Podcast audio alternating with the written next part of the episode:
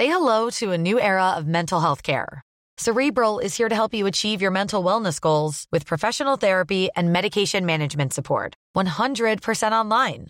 You'll experience the all new Cerebral Way, an innovative approach to mental wellness designed around you. You'll get a personalized treatment plan from a therapist, prescriber, or both in a safe and judgment free space.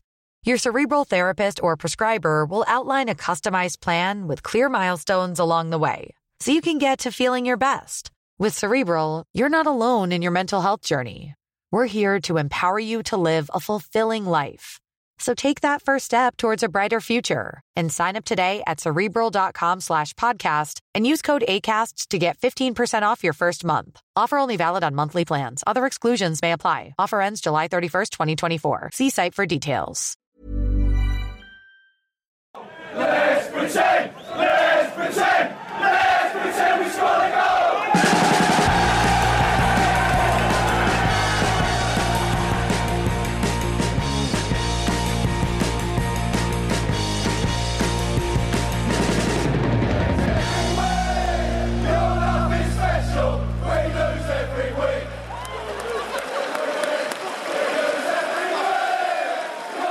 Det är måndag morgon i uh, Silly Seasons tjänst. Patrik Syket och jag, Makoto Asahara sitter mitt emot mig i studion. Vi, uh, vi struntade i alla morgonmöten och klev rakt in här för vi tänker att det är ju, det är en dag kvar att snacka silly på, så varför göra någonting annat?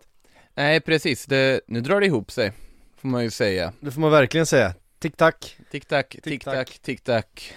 Eh, ja, vi måste börja prata Mbappé, eh, som hade the perfect night igår. Eh, när han startade för PSG, gjorde två mål i eh, deras seger mot Reims. Reims, som för övrigt har fler Champions League-finaler på CVt än vad PSG har. Ja, du ser. Mm. Eh, bara en sån sak. 50-talet, Europacupen, då var Reims, Stade de Reims var igång då. Mm. Eh, Mbappé som många har räknat in till Real Madrid. Eh, inte minst eh, en talkshow i, i eh, den spanska huvudstaden där, där, där det var upprört igår.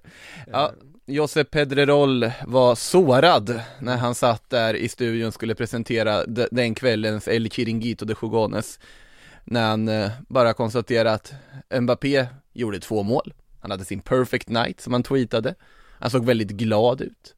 På alla sätt och vis och Pedrerol kände sig naturligtvis personligt sårad för att eh, samtidigt så sitter ju Real Madrid och får noll respons från PSG angående det sista bud de har lagt. PSG säger hela tiden att ingenting har förändrats och eh, Mauricio Pochettino gick ju även ut och sa att Mbappé stannar med oss. Ja. Lite så.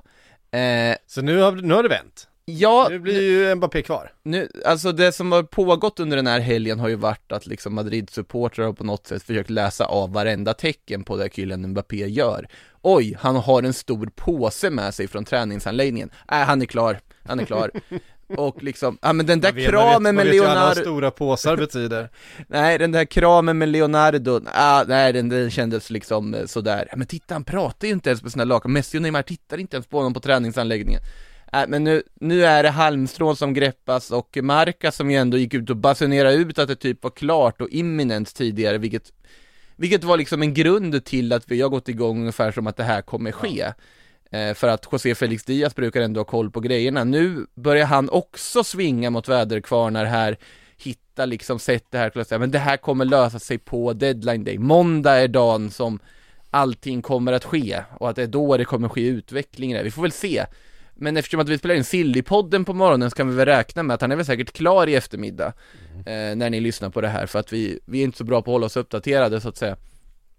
Men eh, andra uppgifter som dykt upp är att en viss Kia Jorabcian har kopplats in i sammanhanget, att man nu liksom tar alla desperata möjliga liksom utvägar som finns och då är ju det stjärnagenten som bland annat liksom iscensatte Coutinho till Barcelona, Mahrez till City Ehm, han hanterade väl Arsenals transferfilosofi förra sommaren rakt av Mer eller mindre, hade William som han presenterade i sitt hus och allt vad det var ehm, han ska vara inkopplad som någon sorts mellanhand i det här, för Jorabcan vill ju samtidigt skicka sin klient Richarlison till Paris. Ehm, så att det finns ett intresse för honom också att få igenom den här övergången. Men sammantaget sett så tyder ju det mesta på att det här inte kommer ske nu, att Real Madrid kommer att slicka sina sår och sen blicka mot januari, första januari då, när man kan skriva ett pre-contract med Mbappé och börja förhandla med honom rent liksom lagligt. Eh, vi får väl se om det stämmer eller om någonting sker här under de sista ja, mindre än 48 timmarna som är kvar av det här fönstret. Ultimatumet ska ju vara satt till just måndag kväll, den måndag som vi spelar in på nu klockan sex. Sägs det i alla fall att Real Madrid har satt sitt ultimat på att då behöver vi få ett besked.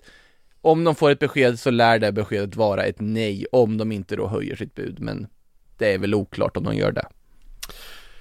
Ja, alltså jag börjar ju mer och mer jag börjar eh, liksom skriva under på den här konspirationsteorin att Real Madrid visste att det här inte skulle räcka, att det här är, det här är ett spel för galleriet för att övertyga Mbappé och hans entourage om att eh, den, den verkliga viljan finns där. Eh, för att sen ha eh, liksom pole position i förhandlingarna i januari. Eh, och att vi ska liksom så det här fröet nu i, i Mbappés hjärna, att ja, men det är bara Real Madrid som gäller, vilket, vilket jag ändå tror att det är liksom, för att eh, det har ju varit på gång i så många år den här flytten med, till Real Madrid, men jag gillar den konspirationsteorin. Ehm. Det, det fanns ju en annan teori om varför han var uttagen i den här truppen till den här matchen igår då, som Ja, Lionel Messi gjorde debut i PSG, det kanske vi ska nämna också i och för sig. Eh, ganska anmärkningsvärd händelse även om man inte hann göra så mycket avtryck på den matchen.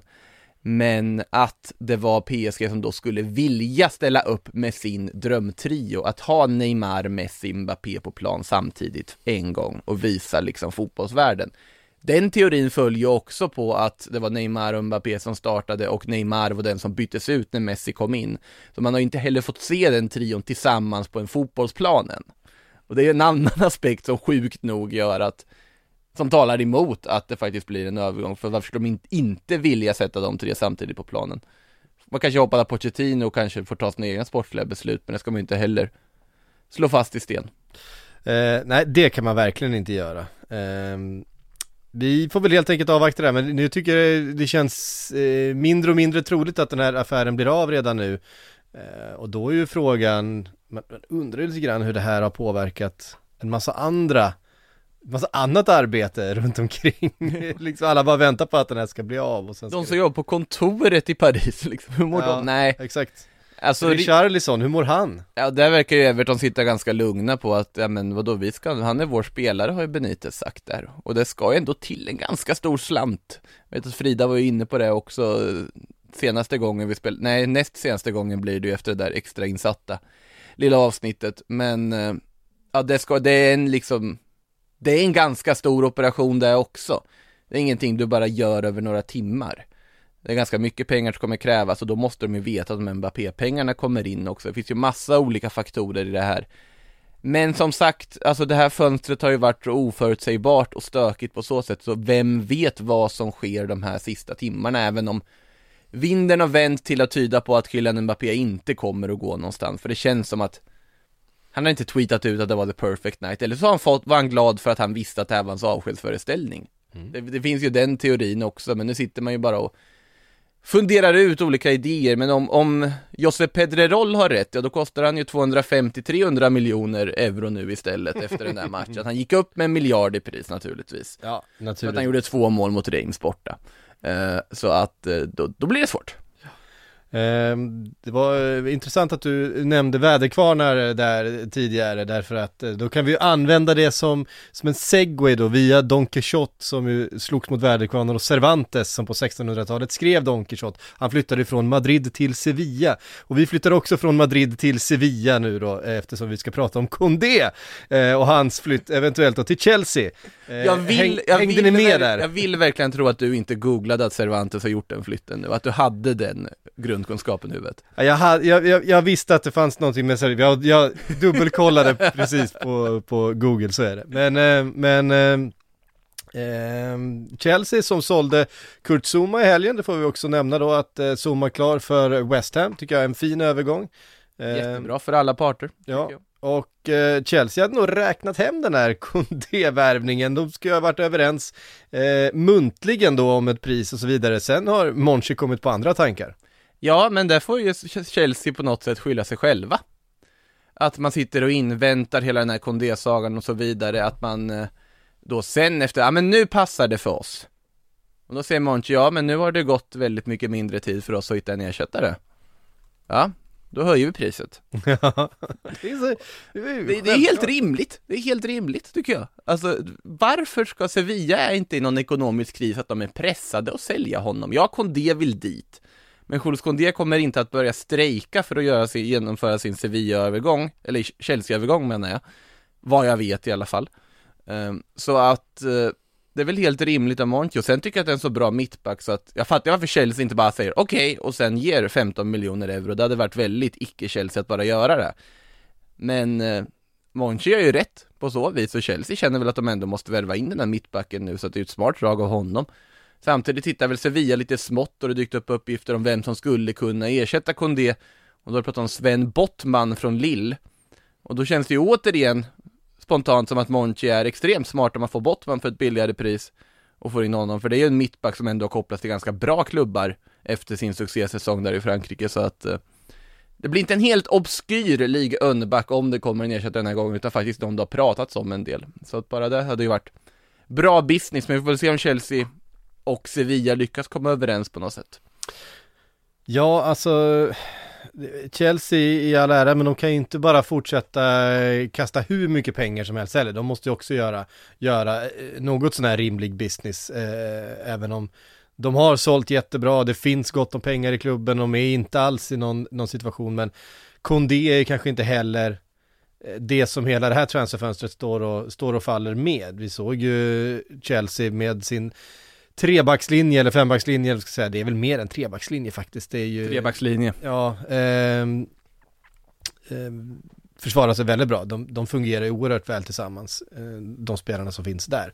Då hade de dessutom eh, ehm, eh, Thiago på, på bänken ju, som finns som resurs. Men det är väl kanske så att det ska ytterligare någon, någon kropp in där för att eh, vara helt trygg med att kunna spela den här trebackslinjen under, under hela säsongen. Eh, så kan det ju vara. Sabitzer har vi pratat en del om under det här fönstret och varit förvånad lite grann över att det inte har varit så mycket rykten om. Han har haft en utmärkt säsong i RB Leipzig, ett jättefint EM, är ju en klassspelare, alltså det, det råder ju inga som helst Nej. tvivel om. Och vad händer då med klassspelare i tyska lag som inte är Bayern München? Ja men de ska såklart till Bayern München. Ja, det, det har vi pratat om Sabitzer och Bayern ett tag här nu och sen så var det ett tag det verkar som att det inte riktigt skulle bli av men nu verkar det ju i tyska medier och ganska liksom trovärdiga håll att Sabitzer till Bayern München blir av. Och det är väl 15 miljoner euro det pratas om, det är ett kontraktsläge där det handlar om eh, Det är ändå, det är jättebra, jättebra business, jag förstår inte vad Leipzig sysslar med. Nej. Alltså så här, titta på vad PSG gör med spelare som har ett år kvar på kontraktet och sen försök, men i och för sig, Bayern München skulle inte gå med på det, så plockar de dem gratis.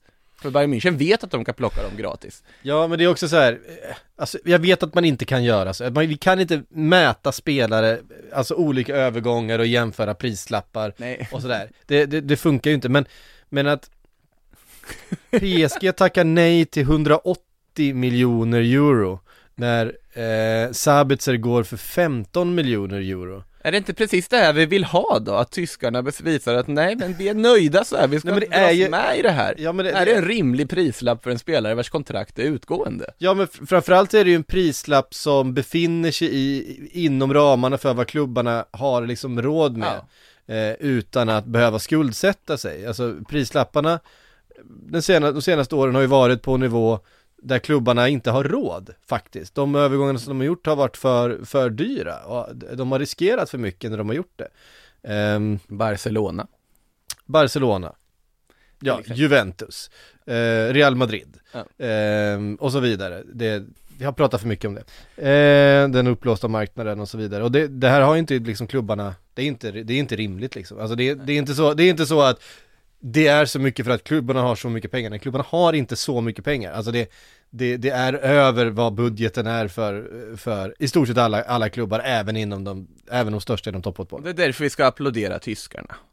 Alltså för, som sagt, Upamecano för, ja vad var det, dryga 400 miljoner kronor. 40 miljoner euro mm. om, vi inte ska, om vi ska liksom inte kasta oss för mycket med valutaväxlaren här. Eh, det är fantastisk business för en sån spelare som är en av de bäst, alltså mest intressanta mittbackarna som fanns tillgängliga i det här fönstret, som han löste jättetidigt. Och sen lägger du till nu Sabitzer för 15. Du får en av Bundesligas bästa innermittfältare, en mångsidig spelare som direkt kommer att öka konkurrensnivån i det här laget, som kommer att bredda truppen på en position de behöver breddas på. Ehm, som kan ligan, allting. Jag tycker det är en strålande värvning och visar att Bayern fortfarande har det när det kommer till att agera klokt och sansat på transfermarknaden. Förutsatt att den nu går igenom, vilket allt tyder på. Um, och på tal om det som blivit fel med transfermarknaden så kan vi ju titta på vad Leipzig funderar på att ersätta med. För det är ju Elias Moriba från Barcelona. Och där är det inte någon transfersumma som är problemet, utan där är det ju vad är det för tomtar till agenter den otroligt skickliga, talangfulla 18-åringen har fått? För det ska bara förlängas med Barcelona, det ska vara så enkelt att göra det. Men lönekraven sett till en spelare som spel, liksom medverkat i hälften av matcherna max förra säsongen har liksom framtiden för sig, skulle få möjligheter att spela i Barcelona och de kräver hutlöst med lön. De sätter honom i en jättejobbig sits, Ronald Koeman går rakt ut på presskonferenser och frågar vad är det för rådgivare han sitter med? Och när nu Leipzig verkar bli av, och då ska det vara en transfersumma för hans kontrakt är ju först nästa säsong då liksom, så att de inte ska bli av med honom gratis. Eh, Tottenham har varit inne i den här bilden jättemycket, varit intresserade och där har det dykt upp uppgifter från Spanien som gör gällande att Elias Moriba egentligen hade velat gå till Tottenham men att rådgivarna var väldigt måna om Leipzig. Och därför så blir det nu Leipzig, sannolikt. Eh, tragiskt, tycker jag, att en sån talang liksom ska hamna i en sån sitt som man har gjort där. Sen vet jag inte hur mycket han har han att säga till om och så vidare, det ska man, man ska låta det vara osagt, men eh, utifrån sett så känns det som att det är en väldigt talangfull fotbollsspelare med väldigt dåliga influenser som styr hans klubbval och hans karriärval just nu. Sen med det sagt så tror jag han kan göra jättebra i Leipzig och det är en jättebra miljö att komma till, absolut. Men sättet han lämnar Barcelona är otroligt tråkigt för alla parter tycker jag. Mm. Ja, det är så mycket med Barcelona som är otroligt tråkigt. Ja, fast är det ju inte, är det Barcelona som har agerat sansat och inte fallit för det? Ja, absolut. Kan man också det... säga. I och för sig kanske inte det är råd att falla för det. Nej. Um... Men eh, Leipzig, vad man än tycker om det eh, läskedrycksföretaget så är de ju väldigt duktiga på att förvalta talang. Exakt. Och att, att eh, eh, få ut det mesta utav, alltså inom sitt system, om det så är Salzburg eller Leipzig så har ju eh, liksom spelarna en förmåga att faktiskt nå sin potential där. Eh, och sen skickas... till Liverpool åt Liverpool bland annat. Eh, och sen eh, säljas vidare till eh, lag där man kan ta nästa steg för inte helt orimliga pengar. Men ta Haaland till exempel. Vidare till Dortmund från, från Salzburg. Jag tror i och för sig Elias hade varit en spelare som på sikt hade kunnat passa på det där kloppmittfältet. Vet ingenting om Elias, men, men varför inte? Han är välkommen. Det, ja. det behövs kanske en kropp till där. Elias Moriba till Liverpool inom tre år, där har ni den. Ja, Harvey Elliot, det... Ja, i och för sig. Det funkar. Um, det var ju, det får väl kanske vara en segway över då till Saul Niguez.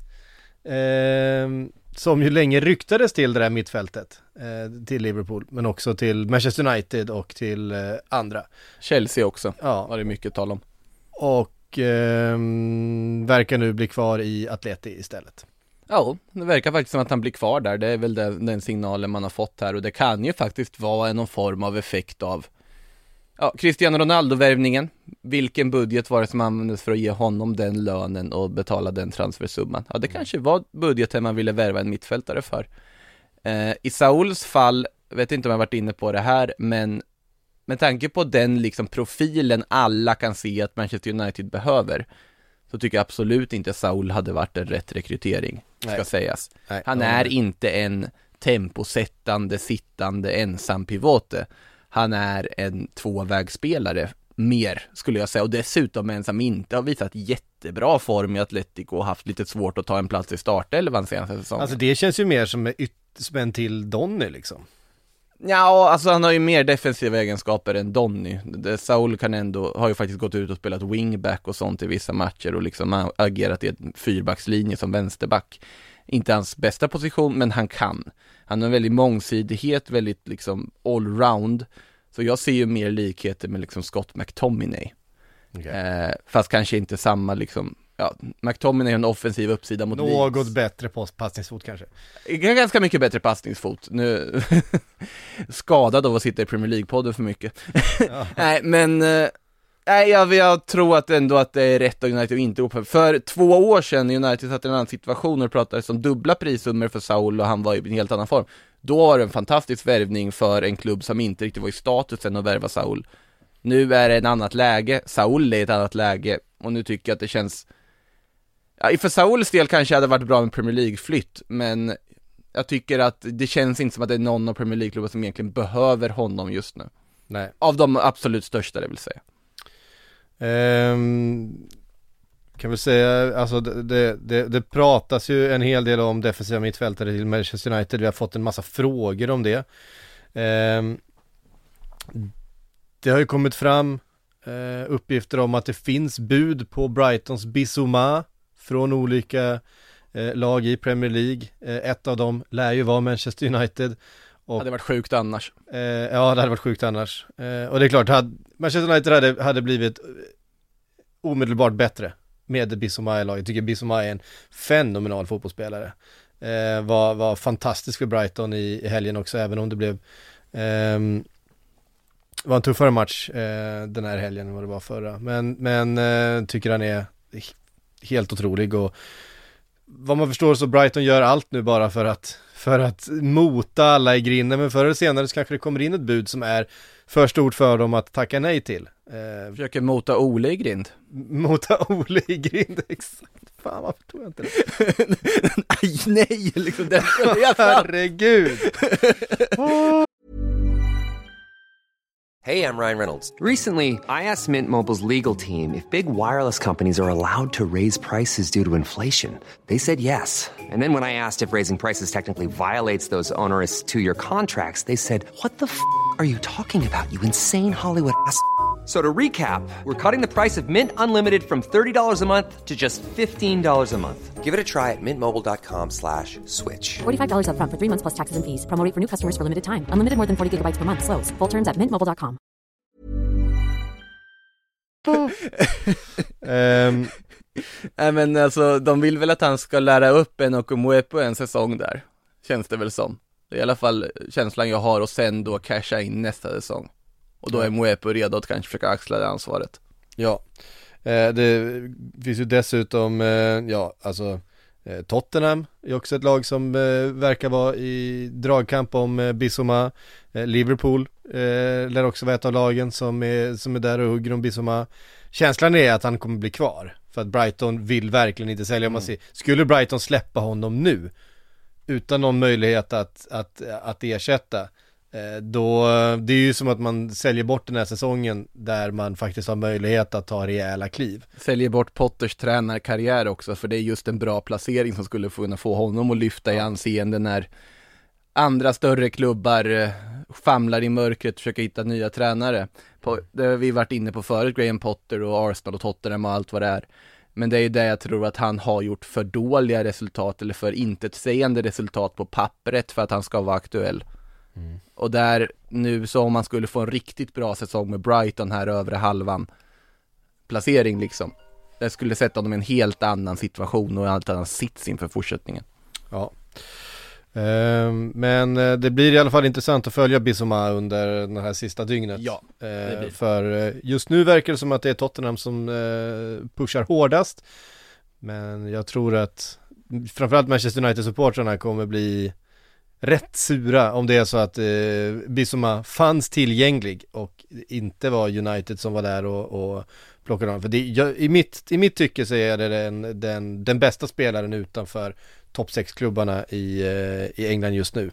Måste vara lite frustrerande att vara United-ledningen ändå när man värvar Jadon Sancho, Rafael Varan, löser Cristiano Ronaldo och fansen säger Men vår defensiva mittfältare då, var är han?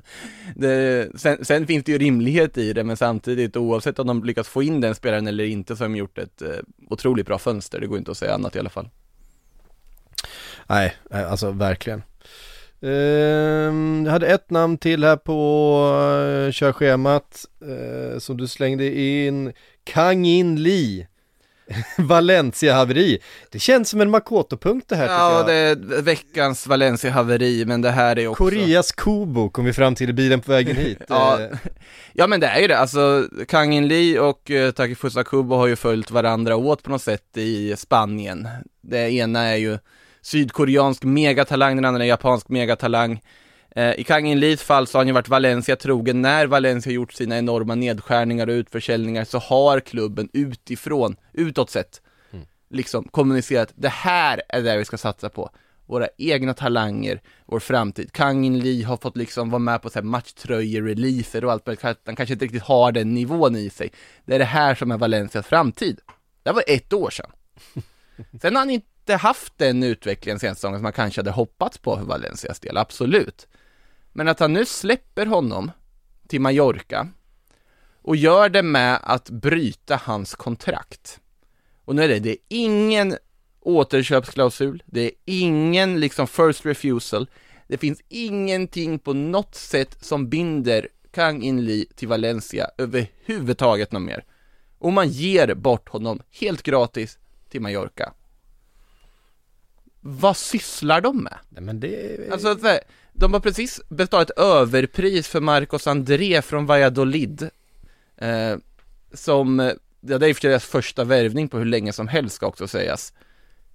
Som är, är en okej anfallare, absolut. Och han kanske kommer göra lite nytta för dem, deras anfallsuppsättning har inte varit hundraprocentig. Samtidigt ger de då bort sin liksom framtid. De ger bort en spelare som jag, han kanske inte platsar idag men behåll på något sätt, låna ut, jag vet inte vad, men vad, vad, vad är det här för något? Och samtidigt uppgifter då om att Gonzalo Guedes fortfarande kan säljas utan att de ska kunna ta in någon ersättare under sista dagarna. Och det här är ändå för ett lag som börjat säsongen jättestarkt, alltså med Bordalas. De har ändå vunnit två matcher, kryssat en och sett, alltså så här, de har sett sviniga ut, de har sett defensiva ut, men de tar poäng. Och det är ett annat än vad vi har sett med Valencia på ett tag. Så att, ja, nej det tråkigt för dem att det kommer sådana här grejer igen liksom. Och sen skulle inte förvåna mig om Kang In kommer frodas i Mallorca nu där Takifusa Kubo såklart har frodats tidigare och nu åter är på lån, så då ska de spela tillsammans dessutom i Mallorca, som även de inlett med två segrar och en oavgjord på säsongen och ser väldigt intressanta ut som nykomling, så att eh, Mallorca, om ni ser dem någon fredagkväll i tablån och inte har något annat för er, slå på, för det kan vara ganska underhållande. Mm. Vi måste ta upp en annan, eh, en annan övergång här före vi eh, svarar på lite frågor och det är ju Maxwell Cornet som, eller Cornet, jag vet inte hur det ska uttalas, Från, från eh, Lyon Lyon, ja. som eh, signat för Burnley. Eh, ganska fin värvning. Kanske inte något vi automatiskt hade, hade ägnat sådär jättemycket tid åt i Sillypodden. Eh, jag vet inte hur många Burnley-supportrar där ute, men, men det är någon, en spelare vi kommer få se. Men det som är så fantastiskt med den här är ju bilden som har tagits på honom. Där han, där han då tänker att han ska peka på klubbmärket. Eh, han har alltså gjort 250 matcher för Lyon, eh, ska säga. Det är ju, han har ju gått från eh, liksom att vara en institution i, i ett lag till en, en miljö han kanske inte riktigt är helt bekant med. Kvick vänsterytter, vänsterback är det väl va? Lite så här, kan spela båda. Wingback, ytter. Ja, något sånt. Känns ändå som någon ska göra lite skillnad för Burnley Ja, men det hade känns, känns lite, lite kreativt eh, i ett lag där eh, inte alla kanske har de, de rappaste fötterna. Men bilden som då tas, han ska pekar på sitt nya klubbmärke, är då en bild på Maxwell Cornet när han pekar på Umbro-märket som sitter på höger sida uh, istället för på Burnley-emblemet som sitter på vänster sida. Han har helt enkelt ingen aning. Alltså, jag vet, jag vet inte hur det blev så här, men det är jätteroligt i alla fall. Det, det är väldigt roligt och det är lite roligt också att just Umbro ändå ett märke som jag, i alla fall jag kopplar med tuffa tacklingar och leriga planer. Att det är det som eh, Burnley representerar. Det är det Cornet visar, nu är jag en Umbro-spelare. Det, det är liksom ingen finlir här. Nej, ehm, vi har fått mycket frågor eh, såklart, vi ska ta och svara på så många vi eh, kan. Ehm, eh,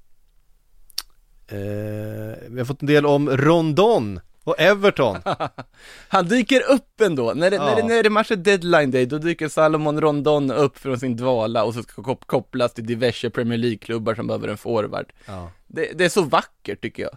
Han, han dyker alltid upp, men varför dyker han aldrig upp tidigare? Han ska alltid dyka upp precis lagom innan deadline. Nu, nu, nu har det såtts ett frö. Och så kommer vi sitta där nu imorgon, på tisdagskvällen där runt 23.45 och konstatera att vi sitter och inväntar Samuel Rondons presentation för det här. Eller så har det skitit sig med Samuel Rondon igen.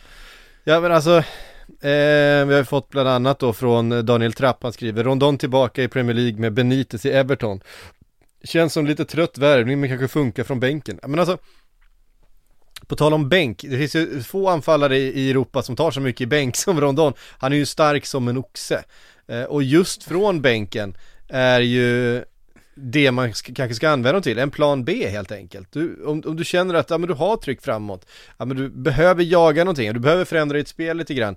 Eh, Dominic Calvert-Lewin kanske inte kan löpa på alla, eller så kanske Dominic Calvert-Lewin är, är skadad eller någonting annat du behöver ha en focal point högst upp. Richarlison är inte den typen som kliver in och är, är störst och starkast i boxen. Men när han ska ta straffar, det vill han.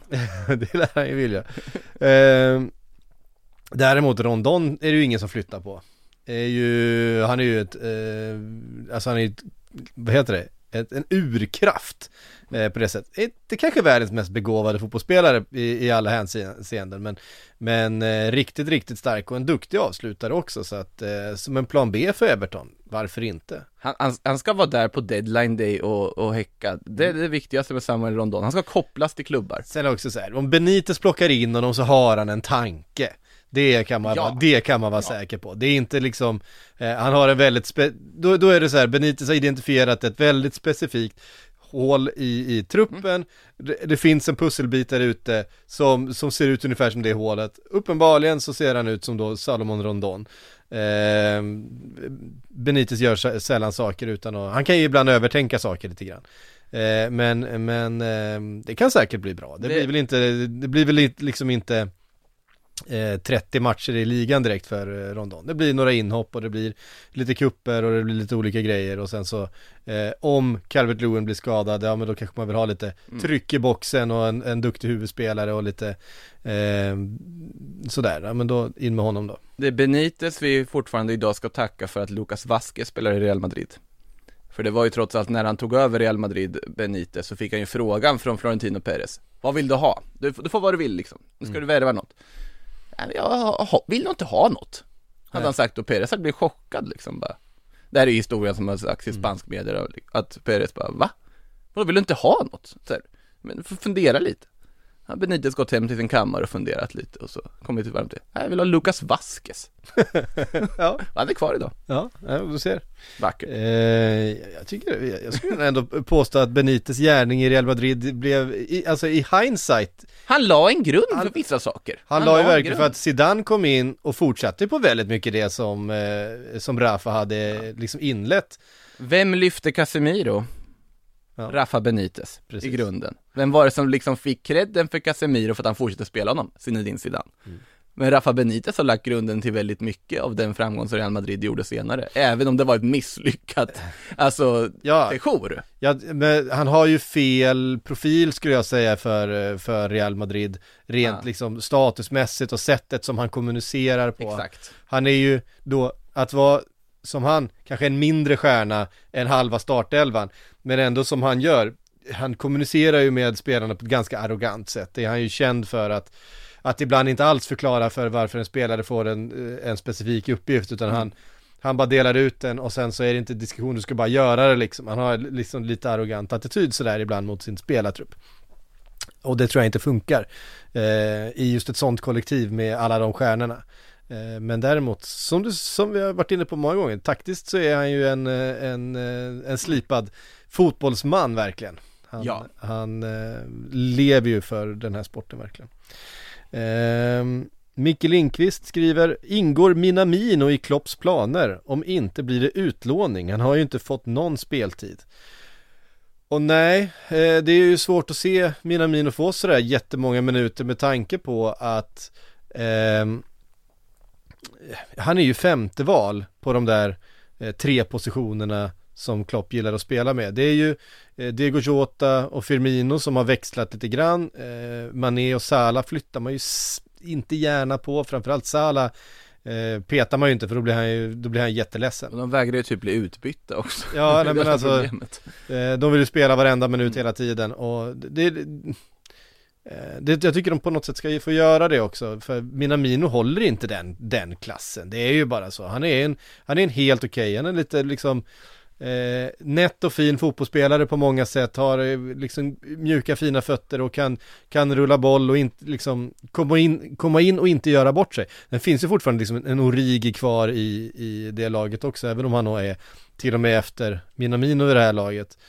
Vi vill ju dock placera honom i varenda klubb som existerar annars. Så fort vi pratar om att någon lag behöver en forward, de borde värva Divock Origi säger du här och, Ja, och men Rekord Div- alltid. Divock Origi är, är klass, men han eh, behöver speltid.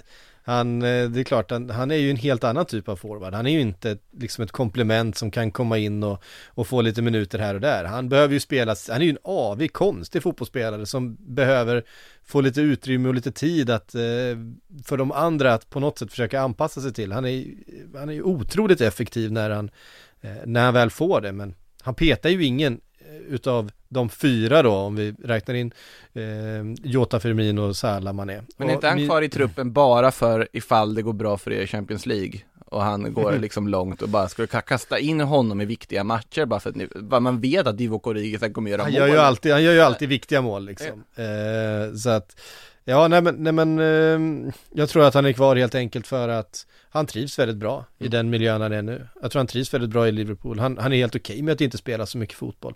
Eh, Han har gått in i Mariano-fällan.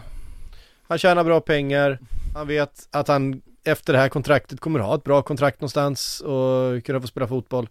Ehm, jag hade tyckt det var kul att se honom som eh, en, en main striker i ett lite mindre lag där han kunde få eh, spelare, för han, han har en jävla massa kvaliteter. Men just Minamino, hade det kommit in ett eh, attraktivt låneerbjudande på honom så tror jag säkert att de hade kunnat nappa på det.